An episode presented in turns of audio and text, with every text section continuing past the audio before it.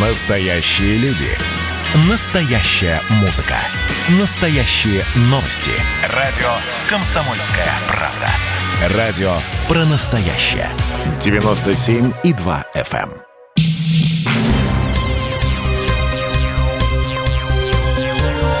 Темы дня. В студии Елена Афонина. Я приветствую наших радиослушателей в Москве и в других городах вещания. И в течение ближайшего часа мы будем с вами выяснять, что же произошло а, накануне когда в воздушном пространстве Беларуси, собственно, разорвалась, как правильно написал а, спецкор комсомольской правды Александр Коц, настоящая информационная бомба. А, я думаю, что вы уже, конечно, в курсе всего происходящего. Речь идет о самолете авиакомпании Ryanair, которая накануне, после 14 часов по московскому времени, вдруг неожиданно не просто поменял курс, но и, собственно, вынужден был совершить экстренную посадку в Минске. После 14 часов по московскому времени в воскресенье в пресс-службе аэропорта Минска заявили об экстренной посадке самолета Ryanair, летевшего из Афин в Вильнюс. Произошло это после сообщения о минировании. Информация о минировании не подтвердилась, и Следственный комитет Беларуси возбудил уголовное дело о заведомо ложном сообщении об опасности. Ну, казалось бы, ЧП, так скажем, да, наверное, масштаба отдельно взятой страны. Но нет, если посмотреть, что происходило дальше, то можно предположить несколько версий, которые мы сегодня и обсудим в течение этого часа с нашими экспертами, в том числе э, и с летчиками, и с представителями э, турбизнеса. Ну и, конечно, в первую очередь спецкор комсомольской правды Александр Коц выходит с нами на связь для того, чтобы высказать свою версию. Что же это в итоге было? Случайность? Провокация или спецоперация. Не э, совершались ли все это действия из-за одного единственного человека, который, собственно, и находился на борту этого самолета. Нет, там были 123 пассажира. По э, данным э, Литвы, э, они заявили, что рейсом следовали 170 пассажиров из 12 стран, включая более 90 литовских граждан. Но в первую очередь, конечно, мы понимаем, пассажир, что называется, привлекший общее внимание, это Роман Протасевич, тот самый один из основателей и бывший главный редактор телеграм-канала «Нехта». Ну вот, собственно, Александр Кот с нами на связи. Саша, я приветствую тебя. Здравствуй. Да, здравствуйте. Да, здравствуй. Давай мы а, для начала все-таки а, ответим, наверное, на один из а, вопросов, которые сейчас достаточно активно обсуждают.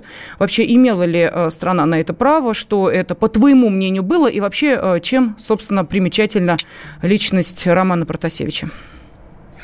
А, ну, Роман Протасевич – это не просто какая-то мелкая сошка из э, белорусской оппозиционной тусовки, это один из э, создателей сетки телеграм-каналов э, «Нехта», которые являются главным инструментом координации белорусской оппозиции внутри страны, главным провокатором, главным, главным подначивателем людей на незаконные акции антиправительственные. И вот в этой парочке, э, там два человека создавали эту сетку, э, Степан Путила и Роман Протасевич. Роман Протасевич был как раз таким э, мозговым центром. Если Путила, он такой самовлюбленный нарцисс, который любит порисоваться перед камерами, то Протасевич это такой мозг да, всего. И по некоторым данным он как раз отвечал за а, связи со спонсорами а, это, этих ресурсов и, соответственно, за связи с кураторами от э, польских Э, спецслужб, за которыми э, стоят, естественно, спецслужбы американские. А, то есть э, для Белоруссии это один из самых, одно из самых разыскиваемых лиц. И, конечно, я не буду лукавить, это была спецоперация, спецоперация белорусских спецслужб, в ходе которой они заполучили себе носителя огромной массы Э, информации, которая будет полезна для дальнейших оперативных разработок. Э, я не сомневаюсь в том, что Протасевич заговорит и расскажет много интересного для белорусских силовиков. Я думаю, что в ближайшие месяцы нас ждет просто сериал разоблачений из Беларуси бесконечный. Ну, вот, поэтому это, безусловно, спецоперация. Насколько она была законна, ну, э, мы Саша, понимаем, Саша, у меня, что... прости, э, я тебя перебью, пока мы далеко не ушли от этой темы. А скажи, пожалуйста, почему в таком случае, это опять же вопрос, который возникает уже, что называется, по тем обстоятельствам, которые становятся известны, а почему э, спецслужбы Беларуси, если опять же, да, мы говорим, что это была спецоперация, почему раньше не взяли борт, на котором находился не просто один Роман Протасевич, как вот произошло накануне, а, но а, и Светлана Тихановская, которая... просто про... Да, да, пропадает да. связь, да. Тихановская, и вы знаете, э, здесь может быть просто человеческий фактор. Э, вот, вот до, до, до, до, до, до простейшего. Летит Тихановская, и в Беларуси вдруг все понимают, то смотрите-ка, она же над нашей территорией летит. Блин, как здорово. А, ну, во-первых, а, Тихановскую выпустили из страны, ну, фактически выдавили из страны, чтобы она там а, занималась своими делами, не было задачи ее посадить. Э, была возможность, но не было такой задачи. Во-вторых, вот э, спохватились Э, даже если они хотели бы ее задержать, и подумали, а что, неплохая идея, ведь они летят над нашей территорией. А три дня назад э, эту Светлану Тихановскую в тех же Афинах фотографировал, фотографировал Роман Протасевич. Он же выкладывал uh-huh. фотографию себя в Твиттер. Он вообще в своих соцсетях вел там а, отчет о своем отпуске в Греции. И, соответственно, может быть, э, наспех была подготовлена эта операция. Тем более, что сама методика не новая. Летом прошлого года точно так же пытались похитить 33 российских гражданина и посадить самолет в Киеве. А вот, поэтому белорусы взяли на вооружение оружие украинское, и провернули вот э, эту операцию. Слабое, самое слабое звено в ней это, естественно, сообщение о минировании самолета. Вот э, это какая-то странная схема, что в Минский аэропорт пришло письмо от Хамаса, э, которое угрожало взорвать ирландский самолет, который летел из Афин в Вильнюс. Почему Саш, а давай это мы письмо сейчас, пришло? Да-да, прошу прощения, давай мы услышим э, сейчас, э, как это объясняет директор департамента по авиации Минтранса Беларуси Антон Сикорский. На электронную почту Национального аэропорта Минск с электронного адреса protonmail.com на английском языке Э, поступило письменное сообщение следующего содержания. Мы, солдаты Хамас, требуем, чтобы Израиль прекратил огонь в секторе Газа. Мы требуем, чтобы Европейский Союз отказался от поддержки Израиля в этой войне. Известно, что участники Delphi Economic Forum возвращаются домой рейсом Foxtrot Romeo 4978. В этот самолет заложена бомба. Если вы не выполните наши требования, бомба взорвется 23 мая над Вильнюсом. Ну вот, собственно, прямая речь. Антон Сикорский, директор департамента по авиации Минтранса Беларуси, который также на пресс-конференции, где, собственно, прозвучали эти слова, позднее сказал о том, что Белоруссия приглашает всех заинтересованных принять участие в расследовании этого инцидента и не политизировать ситуацию. Он заявил буквально следующее. Обращаемся к Международной ассоциации воздушного транспорта, Европейскому агентству безопасности, представителям заинтересованных авиационных администраций принять участие в беспристрастном расследовании произошедшего события. Минск готов предоставить предоставить всю объективную информацию, отметил Сикорский. Саша? О чем это говорит, ну, такая вот открытость? Где, где, где Хамас и где, э, и где форум Делфи. А, вот. Но это говорит о том, что э, у них э, подготовлены, ну, операция прикрытия еще была, да, с посланием этого письма. То есть с юридической, с юридической точки зрения, в принципе, наверное, там не подкопаться, поэтому они и зовут. Ну, мы, мы, понятно, что это не настоящий Хамас прислал, но кто-то прислал. Мы же не можем отправить это письмо в спам и сказать, что его не было. Это же угрозы воздушному судну, поэтому мы вот так и отреагировали, как и положено реагировать а, по всем законам. А, э, собственно, а, вот э, э, это, наверное, письмо Хамаса, это такое превращение, конечно, в хорошие, качественно проведенные спецоперации в некий анекдот. И вот здесь у меня вот единственный вопрос, а почему, собственно, они не могли просто приказать самолету сесть на своей территории, потому что на борту находятся подозреваемые в тяжких преступлениях. Когда самолет попадает, иностранный самолет попадает на территорию, воздушное пространство другого государства, он подпадает под юрисдикцию этого государства. И без всяких комедий, мне кажется, как это делают в других странах, они могли совершенно спокойно затребовать посадки в аэропорту и арестовать э, Протасевича без э, вот этой игры э, в Хамас, э, который хочет взорвать э, Форумчан Делфи. Э, это был бы э, так нормальный ход со стороны э, Беларуси, и они получили бы то же самое возмущение международной общественности, те же самые санкции, те же самые угрозы.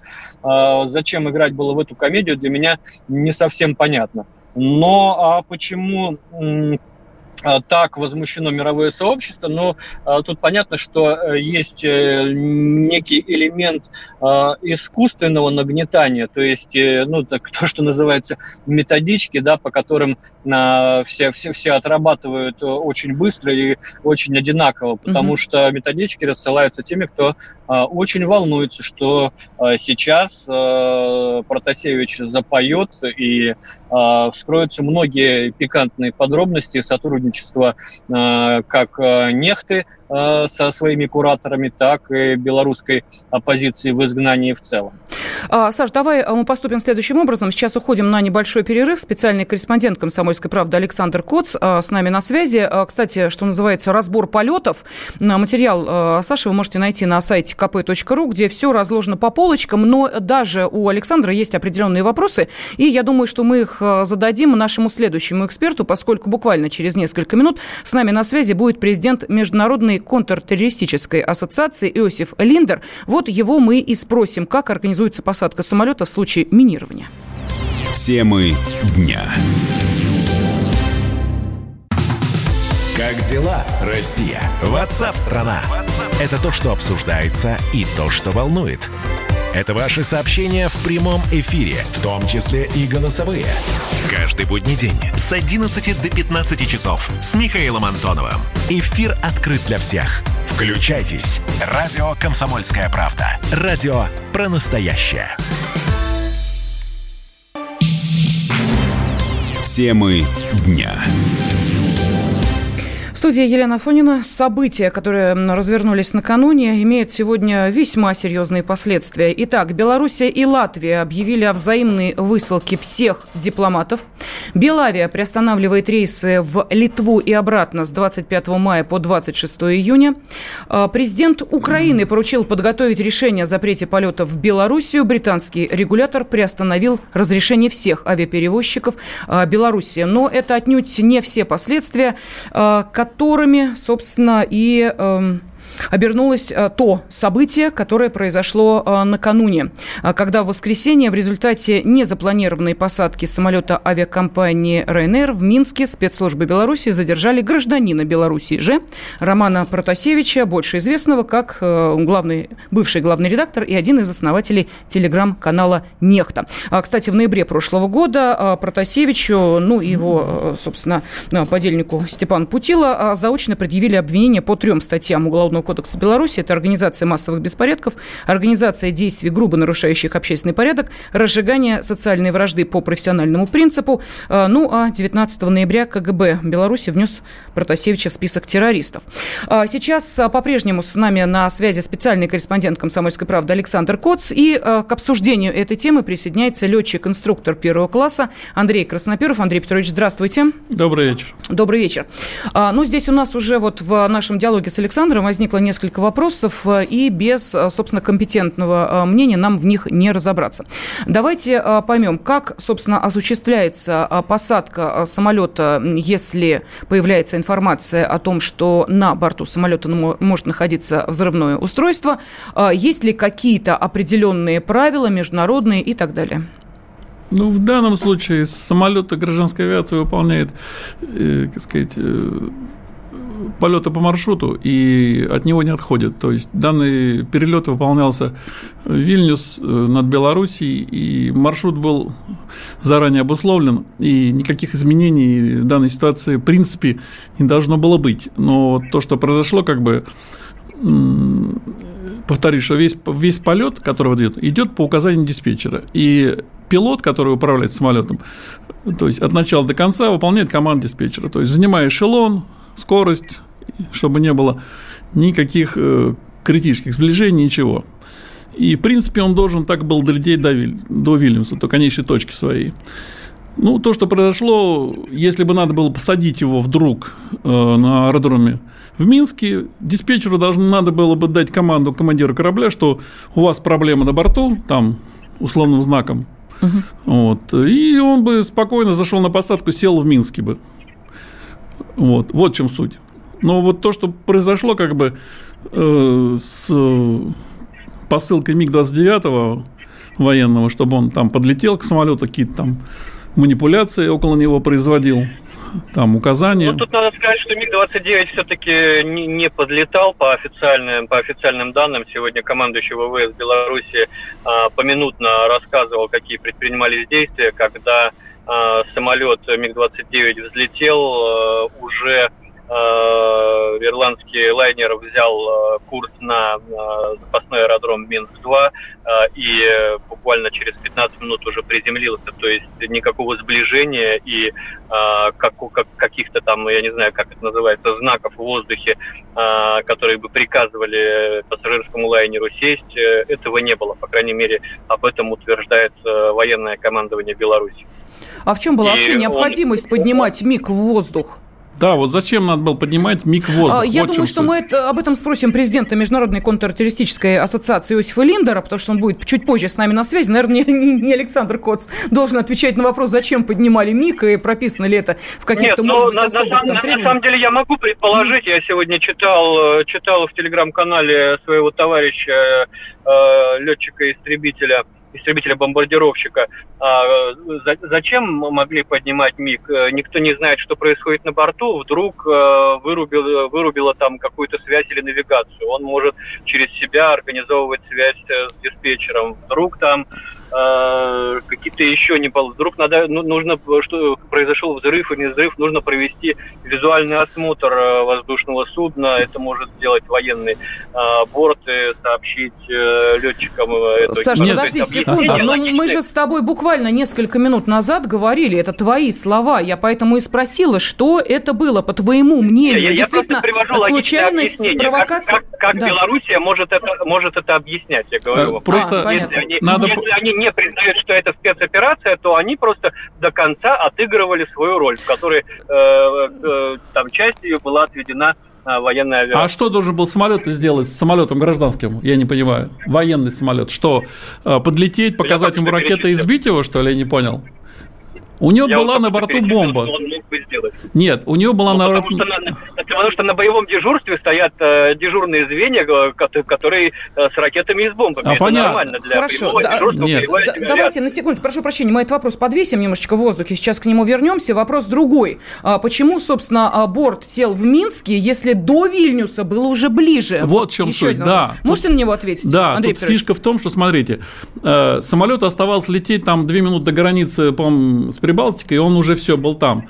Но зачем надо было поворачивать? Насколько мне известно, летчик гражданского борта связался с свою компанией, где он там причисленный, плюс с диспетчером, и думаю, что ему делать? Ему сказали садиться в Минске, и вот он решал, куда ему лететь, туда или туда. В принципе, будь я на роли командира корабля, ну, подлетел даже ко мне этот военный борт, но нормальные Нет, условия. Подождите, подождите, секундочку. А не... что в этой ситуации командир корабля принимает решение, лететь ему дальше или возвращаться В данной обратно? ситуации получается дилемма. У нее идет маршрут по прямой, он вообще должен выполнять указания диспетчера.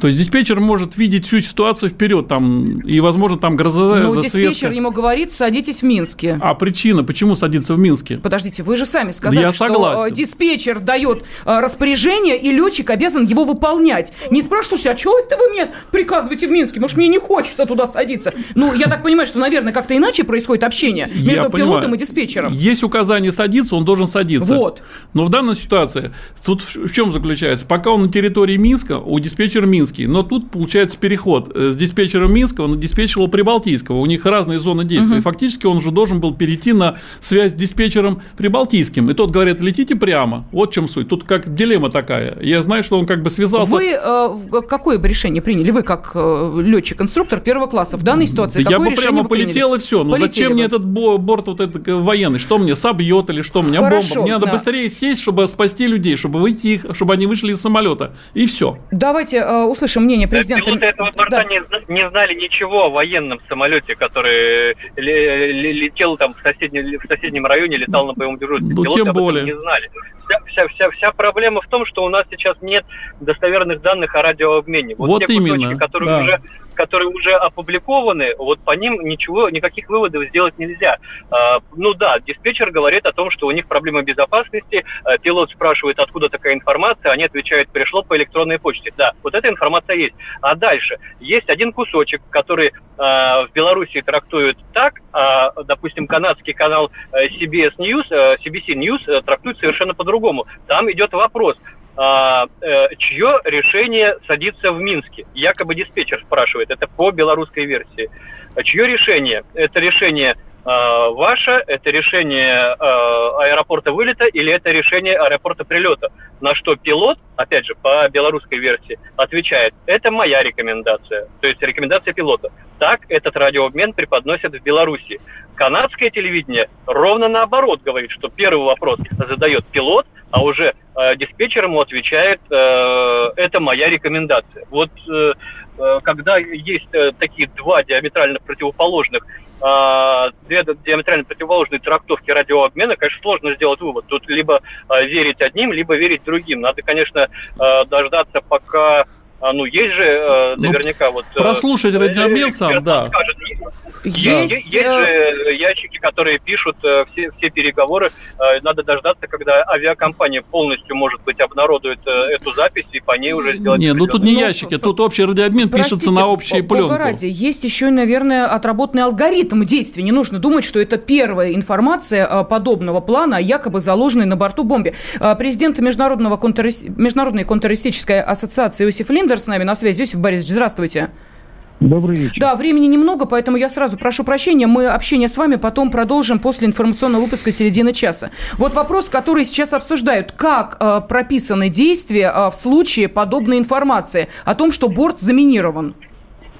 В данном случае, так сказать, э, оба э, эксперта, которые сейчас находились в эфире, они по-своему правы, потому что, с одной стороны, так сказать, есть э, четкая необходимость выполнения так сказать, диспетчера Э, который находится в зоне ответственности воздушного судна. С другой стороны, есть решение командира корабля, которое складывается с суммы самых разных факторов.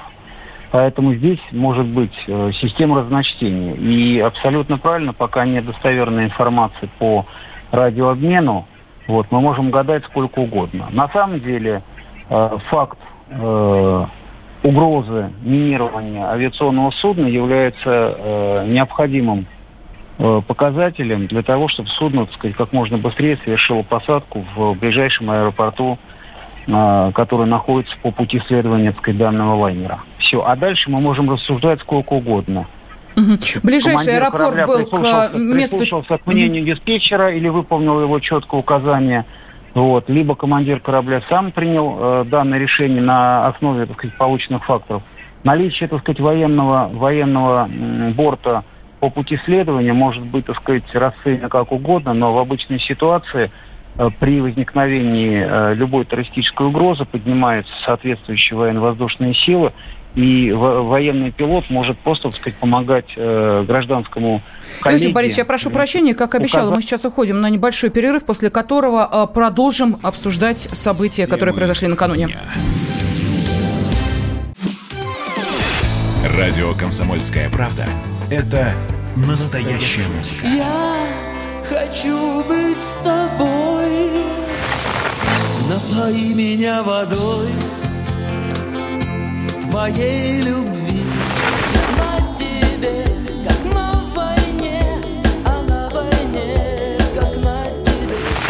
Настоящие эмоции. Это то, о чем я, в принципе, мечтал всю свою сознательную жизнь. И настоящие люди.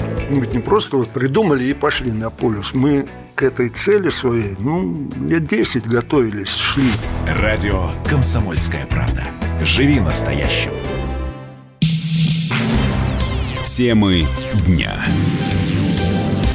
Студии Елена Афонина, и мы продолжаем вместе с вами, обращаясь к нашим радиослушателям, ну и в первую очередь, конечно, с нашими экспертами, журналистами «Комсомольской правды», пытаться разобраться, что же произошло в воскресенье, когда в результате незапланированной посадки самолета авиакомпании Ryanair, совершавшей перелет из Афины в Вильнюс, а, в Минске спецслужбы Беларуси, а, собственно, и задержали гражданина Беларуси Романа Протасевича, но перед этим, естественно, эм, борт э, удалось посадить э, в аэродром, на аэродром Минск-2, а, как мы сейчас выяснили. И э, на э, связи с нашей студией президент Международной контртеррористической ассоциации Иосиф Линдер, а э, в студии летчик-инструктор первого класса Андрей Красноперов. Кстати, нашим радиослушателям я напомню, поскольку мы в прямом эфире, я тут вижу, что уже идут комментарии, не сказала о том, что вы можете и вопросы, и комментарии отправлять на WhatsApp, Telegram и Viber 8 967 200 ровно 9702. Но о чем пишут? Вот из Пермского края есть самые основные свидетели. Это летчики гражданского самолета, и э, они принимали решение в последний э, момент. Э, Поэтому они все могут разъяснить. А, Из Финляндии нам пишут, была угроза взрыва бомбы над Вильнюсом. Ну, конечно, они полетели в Минск, что не ясно. А, Что еще? А, Да, над Вильнюсом а, обещали взорвать бомбу и так далее, и так далее. Ну вот а давайте мы сейчас вернемся к нашему диалогу с президентом Международной контртеррористической ассоциации Иосифом Линдером. Иосиф Борисович, Да, Слышите нас, да? А, Скажите, Конечно. пожалуйста, ну вот вопрос, а, который не очень понятен, может быть, э, в данной ситуации. Мы тут э, изучили э, сейчас с нашим уважаемым экспертом, с Андреем Красноперовым, собственно, расстояние, которое оставалось э, преодолеть э, самолету до Вильнюса, а, и расстояние, которое он преодолел, совершив экстренную посадку в Минске. Так вот, расстояние до Вильнюса было меньше. Логика? Вы знаете, э, вы пытаетесь обычными арифметическими, так сказать, подсчетами выявить какую-то логику. Логика определяется работой э, наземной службы вот, и решением, которое принимает командир корабля в процессе какого-то временного отрезка. Пока принимает это решение, самолет со скоростью 800 км в час продолжает двигаться, он не может остановиться в воздухе мгновенно. Вот. Соответственно, если было принято решение сажать самолет на аэродром в Минске, значит, э, пилот, принявший это решение, послушавший, так сказать, э, своего коллегу из наземной службы, делает соответствующий маневр и с помощью э, поднявшегося в воздух военного самолета, который по- по- помогает ему быстрее найти необходимый, так сказать, аэродром посадки, вот, как можно быстрее, так сказать, сажает самолет на той территории, в рамках которой было принято решение. Вот и все. Э, Подсчитывать километраж можно сколько угодно. Хорошо, Вот. Иосиф Вы Борисович, у меня вот... э, э, Вы посчитайте площадь, площадь Беларуси, посчитайте площадь, так сказать, там... да, Хорошо. э, Э, Литвы, Литвы, Латвии, вы поймете, за какое микроскопическое время современный лайнер пересекает данную территорию. Мгм. Поэтому если, сказать, при пересечении украинско-белорусской границы поступил сигнал, то пока, так сказать, при- наземные службы и летчики принимали решение, самолет проделал достаточно большое расстояние. Я поняла Вот ваш ответ. всё. Скажите, пожалуйста, вот э, мы понимаем, да, что это э, ЧП, чп, который стал достоянием общественности, а может быть о других происшествиях мы просто не знаем, и подобные Подобных инциденты случаев были? Огромное количество. Так, Мгм. Подобных случаев огромное количество. Если бы не наличие на борту определенных э, лиц, которые были задержаны после приземления, если бы не вот эта вот политическая составляющая, то, соответственно, никто бы ни из западных э, э, СМИ, ни из э, других политических кругов просто бы, так сказать, не заметил данного события, потому что подобная ситуация возникает э, десятками э, ежегодно, и никто не возражает против действий ни ИКАО, ни другие, так сказать, соответствующие, так сказать, структуры. Вот. Решение принимает командир корабля на основании полученной информации и диалога с, с наземными службами. Мгм. Все, точка. Дальше можно... Здесь вся суть именно в этой политической подоплеке. Больше здесь ничего нет. А на политическую тему можно рассуждать сколько угодно. Мгм, А зачем тогда поднимать военный борт в МиГ-29 в воздух? Объясните. Понимаешь, в чем дело? Военный борт может, так сказать, э, подниматься для того, чтобы э, осуществить э, более безопасную посадку или сопровождение гражданского судна в тех или иных условиях. Но это э, решение Вы- принимает э, руководство страны, на территории которой пролетает э, гражданское авиасудно, вот, э, в отношении которого, так сказать, э, по имеющейся информации, готовится соверши- э, совершение террористического акта. Ну, я Решение скажу, что... принимают Да. военные, военные, военные власти. Я скажу, Вот. что... Они имеют да. право. Они имеют полное право на подобные действия, и никогда эти вещи не оспаривались ни в одной стране. Они имеют право сопроводить самолет, они имеют право осуществлять контроль визуальный, вот, и в случае возникновения какой-то ситуации тем или иным способом реагировать. Полное право. Возьмите даже те же пресловутые события 11 сентября 2001 года. Понимаете, мы можем сколько угодно рассуждать с точки зрения гражданских авиационных властей, но с точки зрения инструктивной базы Министерства обороны все выглядит несколько по-иному. Принято политическое решение, военный самолет сопровождает гражданское судно. Точка. Ну, сейчас Диалог шу- может, можно я- вести с кем угодно, кроме, так сказать, военных властей той страны, которая приняла данное решение. Я вас понял. А шумиха сейчас из-за этого самолета, из-за которого сейчас военный самолет как бы подняли, и все думают, что он принудил сесть самолет в Минске. Вот в чем суть, понимаете? Это, я понимаю, о чем вы говорите, но дело в том, что десятки подобных случаев э, на территории любой страны мира, в том числе и, так сказать, наших, э, как сейчас модно говорить, заклятых, так сказать, западных партнеров, никогда не оспариваются. Они поднимают иногда не один борт, а несколько. Понимаете, я понимаю, если бы было поднято, так сказать, авиационное звено, которое взяло бы клещи, так сказать, данный гражданский борт и заставило бы его принудительно сесть. А когда э, военный борт помогает гражданскому пилоту э, произвести более точное и э, более быстрое наведение на полосу посадки, да, и выйти на глиссаду с минимальной потерей времени, с минимальными виражами, то это обычная, обычная авиационная практика. А дальше вокруг этого можно спекулировать сколько угодно до бесконечности. Ну, Иосиф Борисович, то есть, а, если сейчас а, подводить итог а, нашего разговора, то есть действия, которые производили и диспетчеры, и, соответственно, те, э, экипаж а, МиГ-29, они были абсолютно в правовом поле. Вот, ну, с моей точки зрения, не абсолютно в правовом поле. Додумывать, додумывать, передергивать и переворачивать с ног на голову можно любую ситуацию. Понимаете, понятно. Дальше уже, дальше уже надо, как говорится, разбираться в другой составляющей, в политической, вот, с э, дальнейшими действиями, э, связанными, так сказать, с посадкой с выходом пассажиров из лайнера и так далее, кого арестовали, кого задержали, это уже вопрос. Если бы этого не было ничего, вот данное событие, оно прошло бы абсолютно незамеченным. Понимаете? Да, Вот. да, да. А пилоты бы получили благодарность за четкое реагирование на возникшую угрозу. Реально она была или ложная? Это Понятно. вопрос номер два. Спасибо. Мы по-другому не могли ответить. Спасибо. Президент Международной контртеррористической ассоциации Иосиф Линдер был с нами на связи. А, Но теперь, а, как мы понимаем, судя по тем последствиям, а, которые этот инцидент имеет, можно предположить, что не только, собственно, для самой Беларуси это обернется большой проблемой, потому что все-таки за пролет над страной ведь платятся деньги стране, правильно? Конечно, платится. платятся деньги. Ну и плюс к этому встает вопрос и о том, каким образом эта ситуация может обернуться для обычных э, рядовых э, граждан, которые совершали вот эти полеты через Минск, потому что не было прямых рейсов, ну, например, в Киев или в ту же самую Грузию, или куда-нибудь в другие страны через Минск как-то было э, короче, или вообще это была единственная возможность добраться из точки А в точку Б. Ну вот, пожалуйста, представители США, Великобритании, Германии, Ирландии, Латвии, Литвы, Польши и Чехии призвали Международную организацию гражданской авиации провести расследование инцидента и до его окончания отстранить Беларусь от организации и ввести запрет на все полеты над Беларусью, включая полеты в страну и из нее. А, Россия уже сказала, что никаких, естественно, прерываний полетов не будет. Мы, а, как в Минск а, отправляли самолеты, так и будем отправлять. Но, как я сказала, на подобные действия, а именно запретить полеты над Белоруссией и саму, в сам Минск, уже заявили и а, на Украине. А, Ну и, соответственно, Литва, также и Латвия сказали о том, что наши самолеты летать над Беларусью в Беларуси не будут. Это большая потеря вообще для страны, даже, может быть, э, не только имиджевая, но и финансовая. Ну да, конечно, финансовые, потому что то летели по прямой, а то теперь приходится облетать с юга и севера. Естественно, прямой линии всегда выгоднее. Это лишний расход топлива.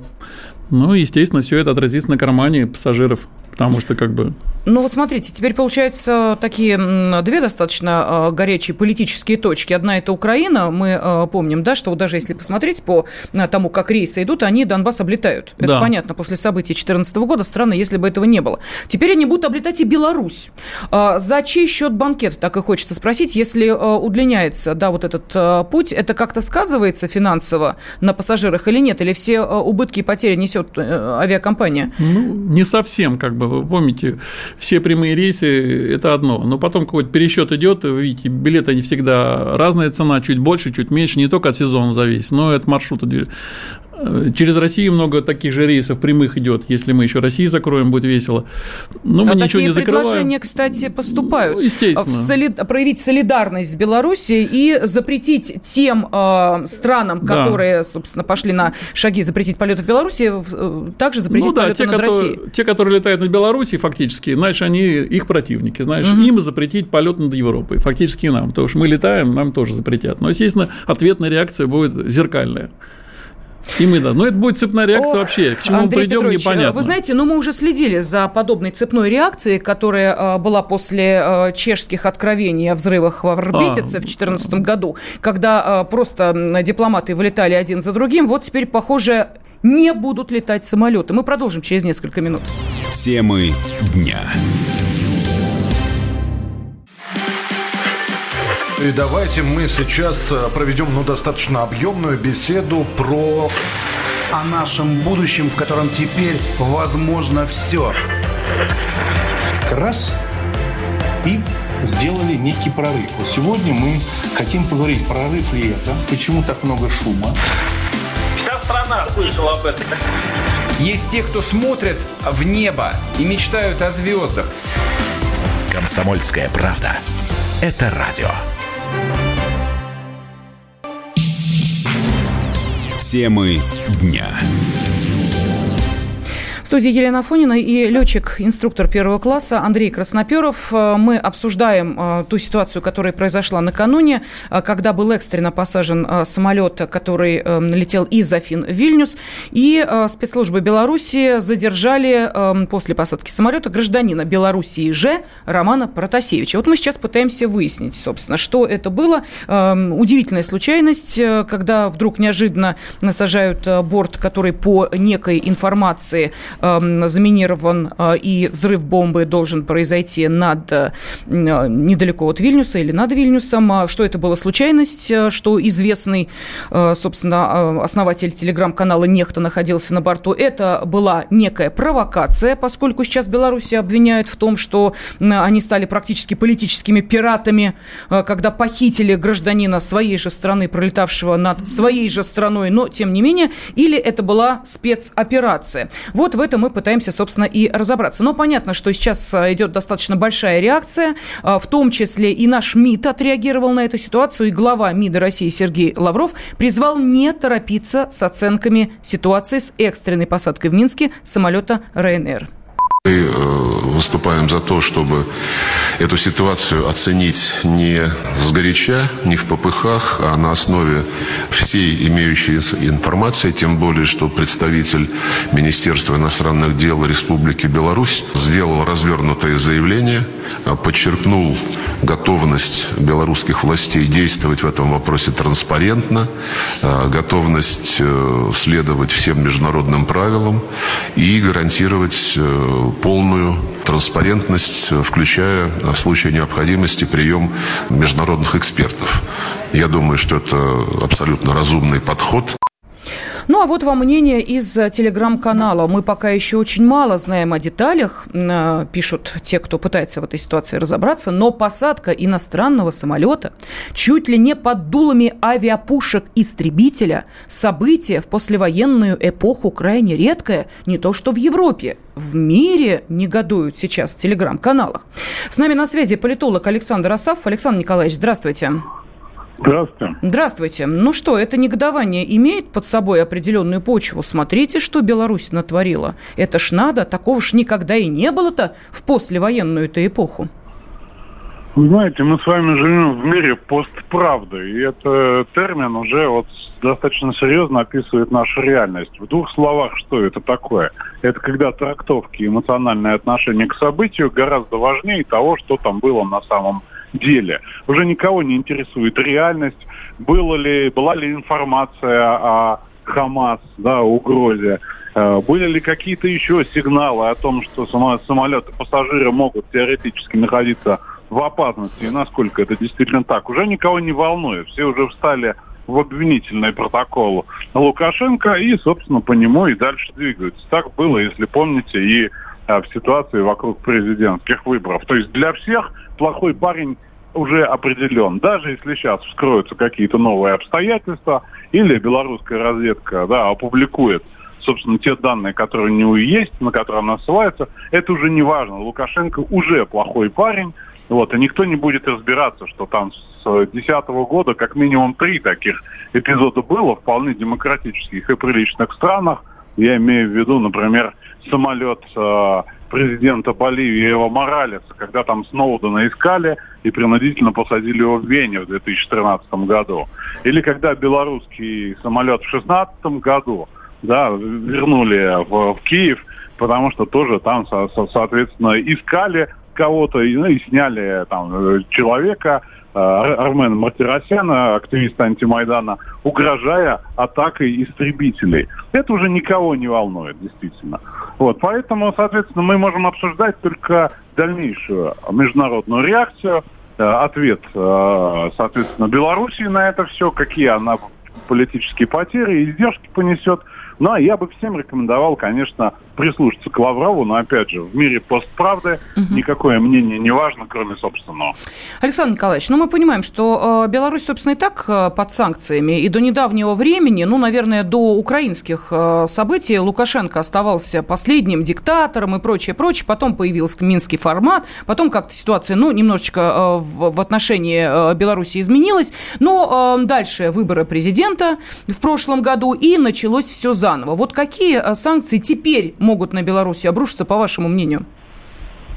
Вы знаете, я думаю, что все те высказывающиеся стороны, которые угрожают различными санкциями, прекращениями авиасообщения, объявлением Беларусь бесполетной зоной, экономическими там и различными воздействиями, что привело уже к высылке э, послов латвийских, да, это пока еще, что называется, первые, первые такие э, обрисованные контуры.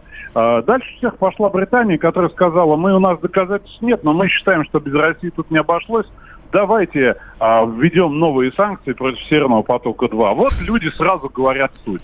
Вот цель понятная, да? А что касается Беларуси, конечно, сейчас вспомнят все старые истории с последним диктатором Европы. И там, где это будет, э, э, скажем так, условно безболезненно для самих европейских стран, там эти санкции будут вводить. Это и запрет полетов, конечно, да, и различные другие моменты. Я напомню слушателям нашим, что когда э, вся прогрессивная Европа и весь мир обсуждали последнего диктатора э, кровавого Лукашенко, который неправильно провел президентские выборы, те же самые страны, которые ему угрожали различными карами небесными, продолжали с ним спокойно торговать.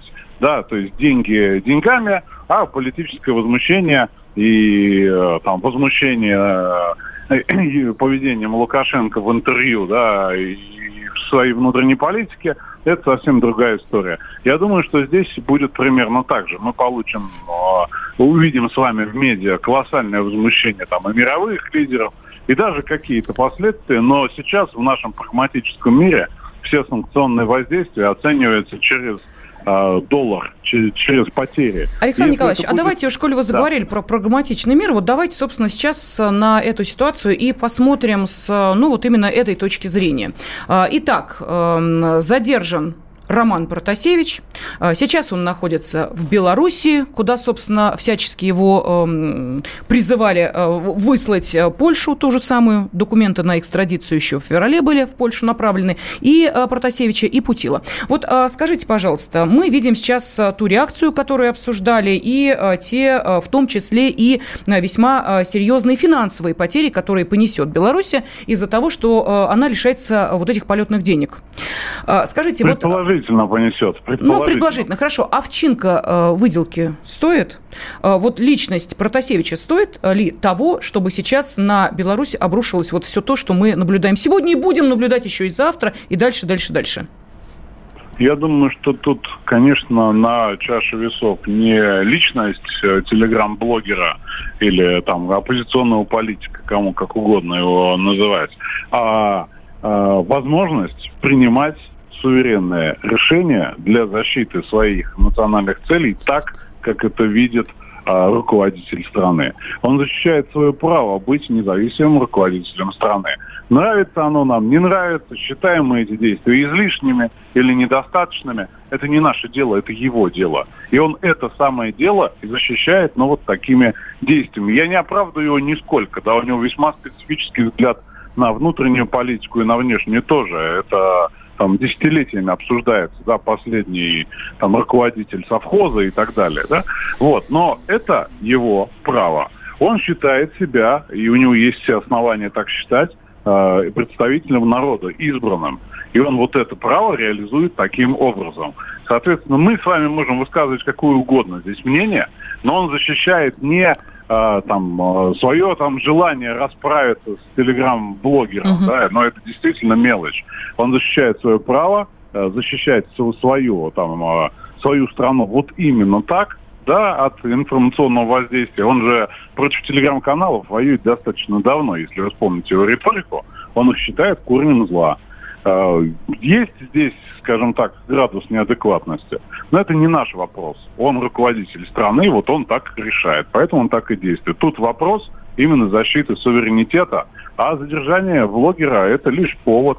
И, ну, наверное, да, тут есть еще момент, что он хочет показать всем остальным, кто из-за границы пытается так или иначе расшатать страну, что есть неотвратимость наказания. И вот он в такой логике живет. Наше право, да, высказывать суждение, согласны мы с ним или нет. Мгм. Но он не, не мстит конкретному человеку, если мы об этом говорим. Он занимается политическим процессом так, как его видит. Ну, вы знаете, с нами в студии находится сейчас летчик-конструктор первого класса Андрей Красноперов. Вот Андрей Петрович хотел какой-то вопрос или комментарий, да, пожалуйста. Да, я хотел бы сказать, что как мы летали, так и летаем. Если диспетчер сказал садиться, значит садиться. И никакого принуждения в принципе не было. То есть потому что самолет залетел, пилот, который гражданского борта, его не видел. Ему дал диспетчер команду сесть в Минске, он выполнил эту команду. И все. Так все летчики летают. Диспетчер за это отвечает, за свои слова. Так что его команда для командира корабля этого судна была веским Ох, доводом. уважаемые... У меня уваж- один Да, вопрос. Да. У меня один вопрос, если позволите. Да. Вы знаете, мы вот знаем, например, как специалисты, что далеко не все сигналы, передаваемые через диспетчера пилотам, становятся достоянием медиа, достоянием общественности. Мгм. Малазийский Боинг, сбитый в 2014 году над Донбассом, вот как-то там э, что-то не очень, э, мне кажется, с диспетчером все понятно было, если диспетчер, собственно, и должен отвечать за все то, что происходило. И непонятно до сих пор. И непонятно, до сих пор. и непонятно Ну до и сих пор. где Вот, собственно, диспетчер так. тоже непонятно. И где диспетчер тоже непонятно. Поэтому тут э, вопросов много. Спасибо, говорим политологу Александру Асафу. Александр Николаевич, спасибо большое, что приняли участие в нашем разговоре. А В студии были летчик-инструктор первого класса Андрей Красноперов. Андрей Петрович, спасибо вам. И э, я, Елена Афонина. Всего доброго. Темы дня.